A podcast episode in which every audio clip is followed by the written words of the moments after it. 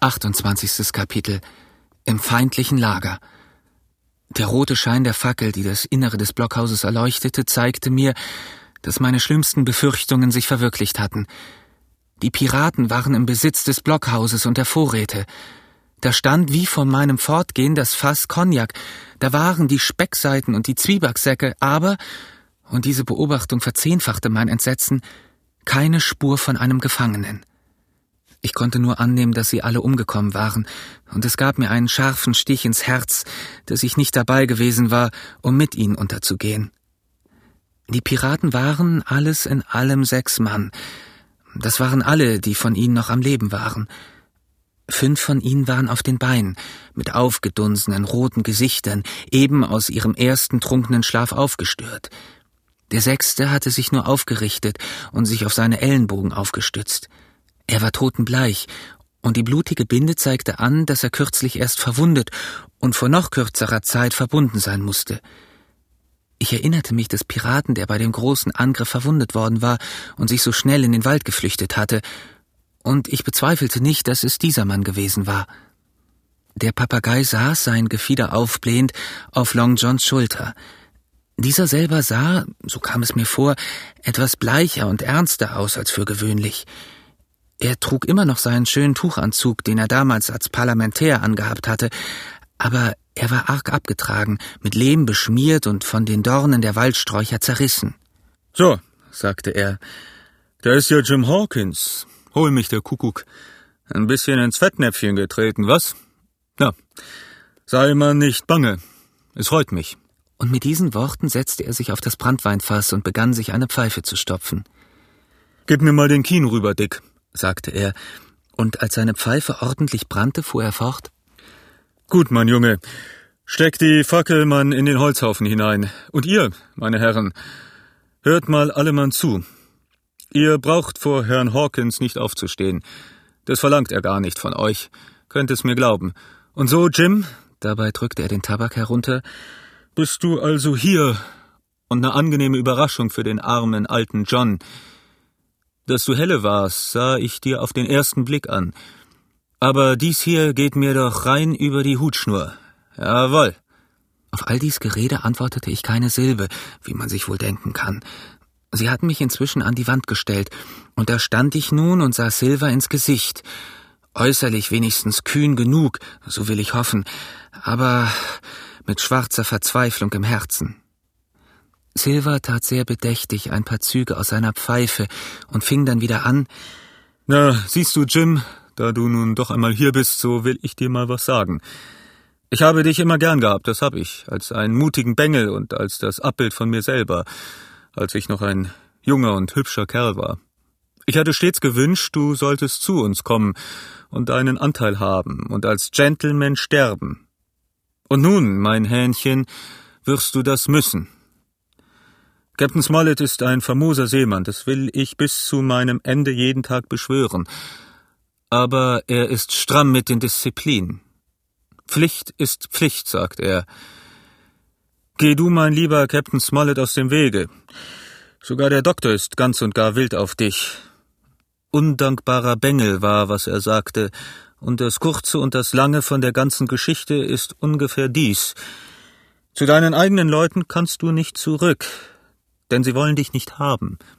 Und wenn du nicht ganz für dich allein eine dritte Schiffsmannschaft bilden willst, was hier auf die Dauer wohl ein bisschen einsam werden würde, wirst du wohl zu Captain Silver gehen müssen. Soweit war das ganz gut. Meine Freunde waren also noch am Leben, und wenn ich auch zum Teil an Silvers Behauptung glaubte, dass die Kriegspartei wegen meiner Desertion mir grollte, so fühlte ich mich durch die Worte, die ich vernommen hatte, doch mehr erleichtert als betrübt. Ich sage nichts davon, dass du in unserer Hand bist, fuhr Silver fort. Indessen, hier bist du nun mal. Und das ist sicher. Ich bin ganz und gar dafür, dass man sich im Guten einigt. Habe nie gesehen, dass aus Drohungen etwas Gutes kommt. Wenn dir der Dienst passt, na, dann trittst du bei mir ein. Und wenn er dir nicht passt, Jim, dann steht es dir frei Nein zu sagen, ganz nach deinem Belieben diesmal.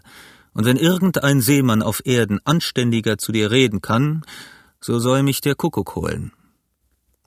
Muss ich Also antworten? fragte ich mit sehr unsicherer Stimme. Durch alle diese spöttischen Worte hindurch hörte ich deutlich die beabsichtigte Todesdrohung, und meine Wangen brannten und das Herz klopfte mir in meiner Brust, so sehr, dass es mir wehtat. Mein Junge, sagte Silva, kein Mensch zwingt dich. Mach es ganz, wie du willst. Keiner von uns wird dich drängen, Maat. Die Zeit verstreicht so angenehm in deiner Gesellschaft, verstehst du? Nun, sagte ich, und beim Sprechen wurde ich ein bisschen kühner, wenn ich wählen soll, so habe ich gewiss ein Recht zu wissen, was los ist und warum ihr hier seid und wo meine Freunde sind. Was los ist? wiederholte einer von den Piraten. Oh, wer das wüsste, der könnte von Glück sagen. Du wirst vielleicht eine Klappe halten, bis du gefragt wirst, mein Freund? Rief Silver drohend dem Sprecher zu, und dann antwortete er mir in seinem alten, liebenswürdigen Ton Gestern Morgen, Herr Hawkins, in der Hundewache kam Dr. Livesey zu uns runter mit einer weißen Flagge und sagte, Captain Silver, sagte er, ihr seid angeschmiert. Das Schiff ist weg. Ja, vielleicht hatten wir wohl ein Gläschen genommen und ein Liedchen dabei gesungen, ich will dazu nicht Nein sagen. Wir guckten aus und beim Donner. Das alte Schiff war weg. Habe nie in meinem Leben einen Haufen Schafsköpfe solche dummen Augen machen sehen. Und das kannst du mir glauben, denn ich selber machte das allerdümmste Schafsgesicht. Na, sagte der Doktor, lass uns einen Tausch machen. Wir machten den Tausch ab, er und ich, und hier sind wir nun. Essen, Brandwein, das Blockhaus, das Brennholz, das ihr so freundlich wart zurechtzumachen, alles ist unser. Sozusagen das ganze Schiff von der Mastspitze bis zum Kiel. Die anderen sind ausgezogen, wo sie sind, das weiß ich nicht.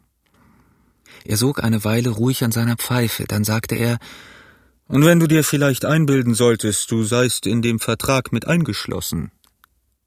Hier ist das letzte Wort, das gesagt wurde. Wie viel seid ihr? fragte ich, die das Blockhaus verlassen wollen. Vier, sagte der Doktor. Vier und einer von uns ist verwundet. Wo der Bengel ist, das weiß ich nicht. Hol ihn der Kuckuck, sagte der Doktor. Und es ist mir auch wurscht. Wir haben ihn satt gekriegt. Dies waren seine Worte.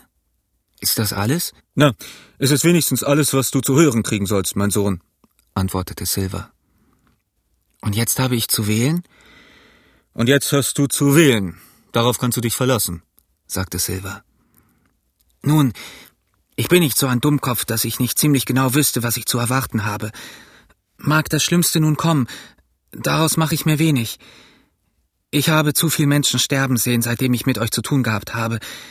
Aber da ist ein Ding oder zwei, was ich euch zu sagen habe, rief ich, und ich war inzwischen ganz aufgeregt geworden. Das erste ist dies. Hier seid ihr übel dran. Schiff verloren, Schatz verloren, Mannschaft verloren. Euer ganzes Vorhaben zu Trümmern gegangen. Und wenn ihr wissen wollt, wer das getan hat, ich hab's getan. Ich war in der Apfeltonne in jener Nacht, als wir die Insel sichteten, und ich hörte euch, John und euch, Dick Johnson und Hens, der jetzt auf dem Meeresgrunde liegt, und bevor eine Stunde rum war, hatte ich jedes Wort berichtet, das ihr gesprochen hattet.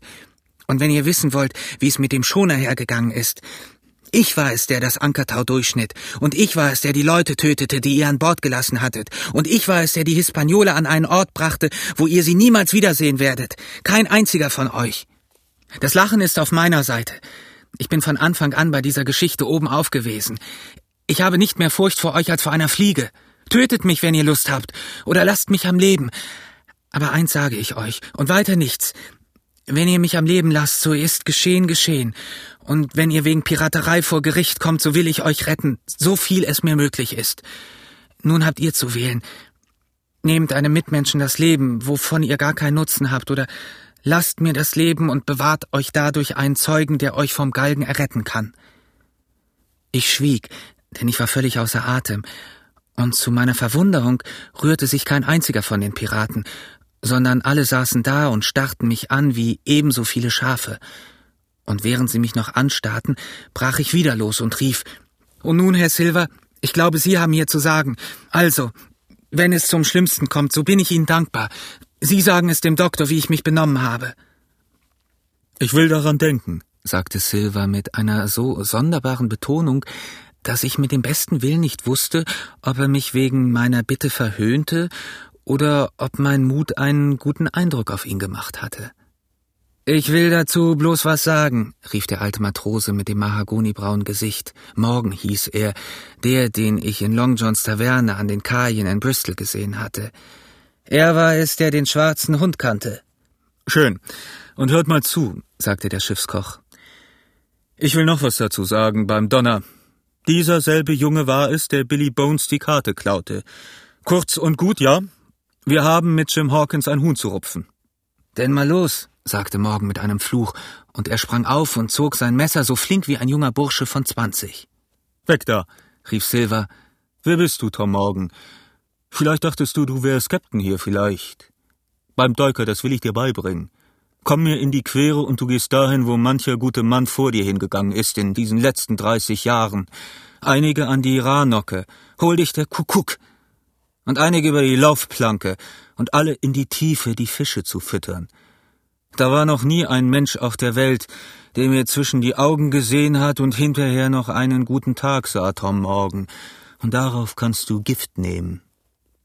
Morgan blieb stehen, aber die anderen erhoben ein heiseres Murren. Tom hat recht, sagte einer. Ich habe mich lange genug schuhriegeln lassen, rief ein anderer.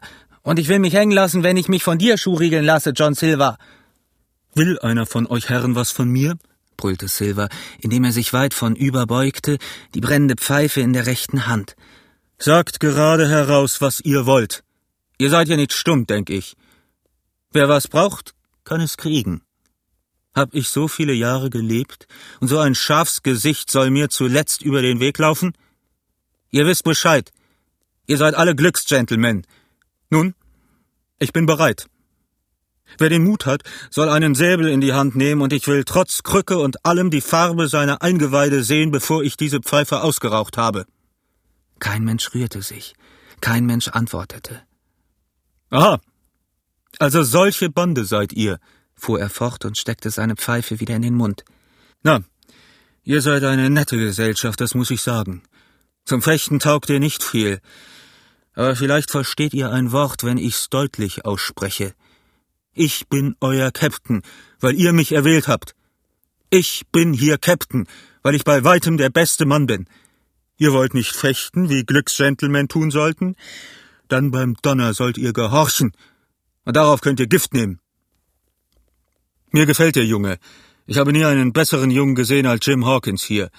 Er ist mehr Mann als ein paar von euch Ratten hier in diesem Hause. Und was ich sage, ist dies. Den will ich sehen, der ihn anrührt. Das sage ich euch, und darauf könnt ihr Gift nehmen. Hierauf entstand eine lange Pause. Ich stand hoch aufgerichtet an der Wand. Mein Herz klopfte noch wie ein Schmiedehammer, aber in meine Brust schien jetzt ein Hoffnungsstrahl. Silver lehnte sich mit verschränkten Armen gegen die Wand zurück, seine Pfeife in dem einen Mundwinkel so ruhig, wie wenn er in der Kirche gewesen wäre aber ich bemerkte wohl, wie seine Augen verstohlen in dem Raum herumwanderten und wie er seine unruhige Gefolgschaft beobachtete. Die anderen Piraten traten nach und nach am anderen Ende des Blockhauses zusammen, und mein Ohr vernahm, wie sie unablässig miteinander flüsterten. Einer nach dem anderen sah sich um, und der rote Schein der Fackel fiel für eine Sekunde auf seine gespannten Gesichtszüge, aber nicht auf mich kehrten sich ihre Blicke, sondern auf Silver. Ihr habt's, scheint's, eine Menge zu sagen, bemerkte Silver, indem er in hohem Bogen ausspuckte. Man los, und lasst's mich hören oder legt das Schiff bei. Bitte um Verzeihung, Herr, antwortete einer von den Leuten. Ihr geht ziemlich nach eurem Belieben mit einigen von den Regeln um. Vielleicht werdet ihr so gut sein, die übrigen im Auge zu behalten. Diese Mannschaft ist nicht zufrieden. Diese Mannschaft will vom Anschnauzen nichts wissen. Diese Mannschaft hat ihre Rechte wie andere Mannschaften. Das wollte ich mir nur erlauben zu bemerken. Und nach euren eigenen Regeln bin ich der Meinung, dass wir miteinander sprechen dürfen. Bitte euch um Verzeihung, Herr, indem ich euch als Captain für die gegenwärtige Zeit anerkenne, aber ich verlange mein Recht und ich gehe hinaus zu einer Beratung und mit einer kunstvollen Matrosenverbeugung samt Kratzfuß trat der Mann, ein langer, übel aussehender, gelbäugiger Bursche von 35 Jahren, an die Tür heran und verschwand aus dem Hause. Einer nach dem anderen folgte seinem Beispiel, jeder mit einer Matrosenverbeugung, als er an Silver vorüberkam. Jeder mit einer Entschuldigung. Regelgemäß, sagte einer von ihnen. Vorderschiffsberatung, sagte Morgan, und so marschierten sie alle mit dieser oder jener Bemerkung hinaus und ließen Silver und mich mit der Fackel allein. Der Schiffskoch nahm sofort seine Pfeife aus dem Mund und sagte in einem Flüstertone, der gerade nur noch eben hörbar war, Nu sieh mal her, Jim Hawkins. Du bist einen halben Fuß breit vom Tode entfernt und, was noch viel schlimmer ist, von Volltauchung. Sie werden mich absetzen, aber merke dir, ich halte zu dir durch dick und dünn. Ich wollte das eigentlich nicht, nein. Erst als du deine Rede hieltest, da kam ich auf andere Gedanken. Ich war beinahe verzweifelt, all das schöne Geld zu verlieren und obendrein noch an den Galgen zu kommen, aber ich sag, du bist von der rechten Sorte. Ich sagte zu mir selber, du stehst Hawkins bei, John, und Hawkins wird dir beistehen. Du bist sein letzter Trumpf, und beim Donner, John, er ist deiner jetzt. Rücken gegen Rücken, sag ich. Rette du deinen Zeugen, und er wird dir deinen Hals retten. So sag ich dir. Mir stieg eine Ahnung auf, und ich fragte, ihr meint, für euch ist alles verloren? Ei, jawohl, beim Kuckuck, das meine ich. Schiff verloren, Kragen verloren, so steht die Sache. Als ich über die Bucht guckte, Jim Hawkins, und keinen Schoner mehr sah, na, ich bin ein zäher Kerl. Aber da war's alle. Die Kerle da draußen mit ihrer Beratung, glaube mir, das sind lauter Schafsköpfe und Feiglinge. Ich will dich vor ihnen retten, wenn es in meiner Macht steht. Aber hörst du, Jim? Wurst wieder Wurst. Du rettest dafür Long John, dass er nicht an den Galgen kommt. Ich war ganz verdutzt. Was er von mir verlangte, schien völlig aussichtslos zu sein. Er, der alte Pirat, der Rädelsführer bei dem ganzen Komplott. Aber ich sagte, was ich tun kann, will ich tun. Abgemacht, rief Long John. Sprich nur frei von der Leber weg und beim Donner, ich habe eine Aussicht. Er humpelte an die Fackel heran, die in den Brennholzhaufen gesteckt war, und zündete sich eine frische Pfeife an. Dann setzte er sich wieder auf das Brandweinfass und sagte Versteh mich, Jim, ich habe doch einen Kopf zwischen den Schultern. Ich bin jetzt auf des Squires Seite. Ich weiß, du hast das Schiff irgendwohin in Sicherheit gebracht. Wie du das gemacht hast, weiß ich nicht, aber in Sicherheit ist es.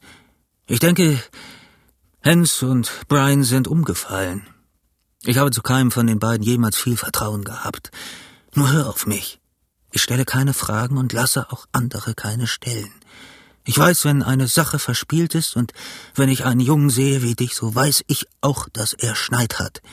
Ah, du der du so jung bist, du und ich. Was hätten wir beide miteinander nicht alles aufstellen können? Er zapfte etwas Brandwein aus dem Fass in ein Zinnkännchen und fragte mich, willst du einen Schluck? Und als ich den Brandwein ablehnte, sagte er, na, ich will selber einkippen, Jim. Ich muss mich etwas kalfatern, denn es ist Trubel in Sicht. Und da wir von Trubel sprechen, warum gab der Doktor mir die Karte, Jim? Auf meinem Gesicht stand Verwunderung so deutlich geschrieben, dass er sofort die Zwecklosigkeit weiterer Fragen erkannte und sagte Tja, er gab sie mir, und da ist sicherlich irgendein Haken bei. Sicherlich hatte er damit was im Sinn, Jim. Was Schlechtes oder was Gutes. Und er nahm noch einen Schluck von dem Brandwein und schüttelte seinen großen blonden Kopf wie einer, der auf das Schlimmste gefasst ist.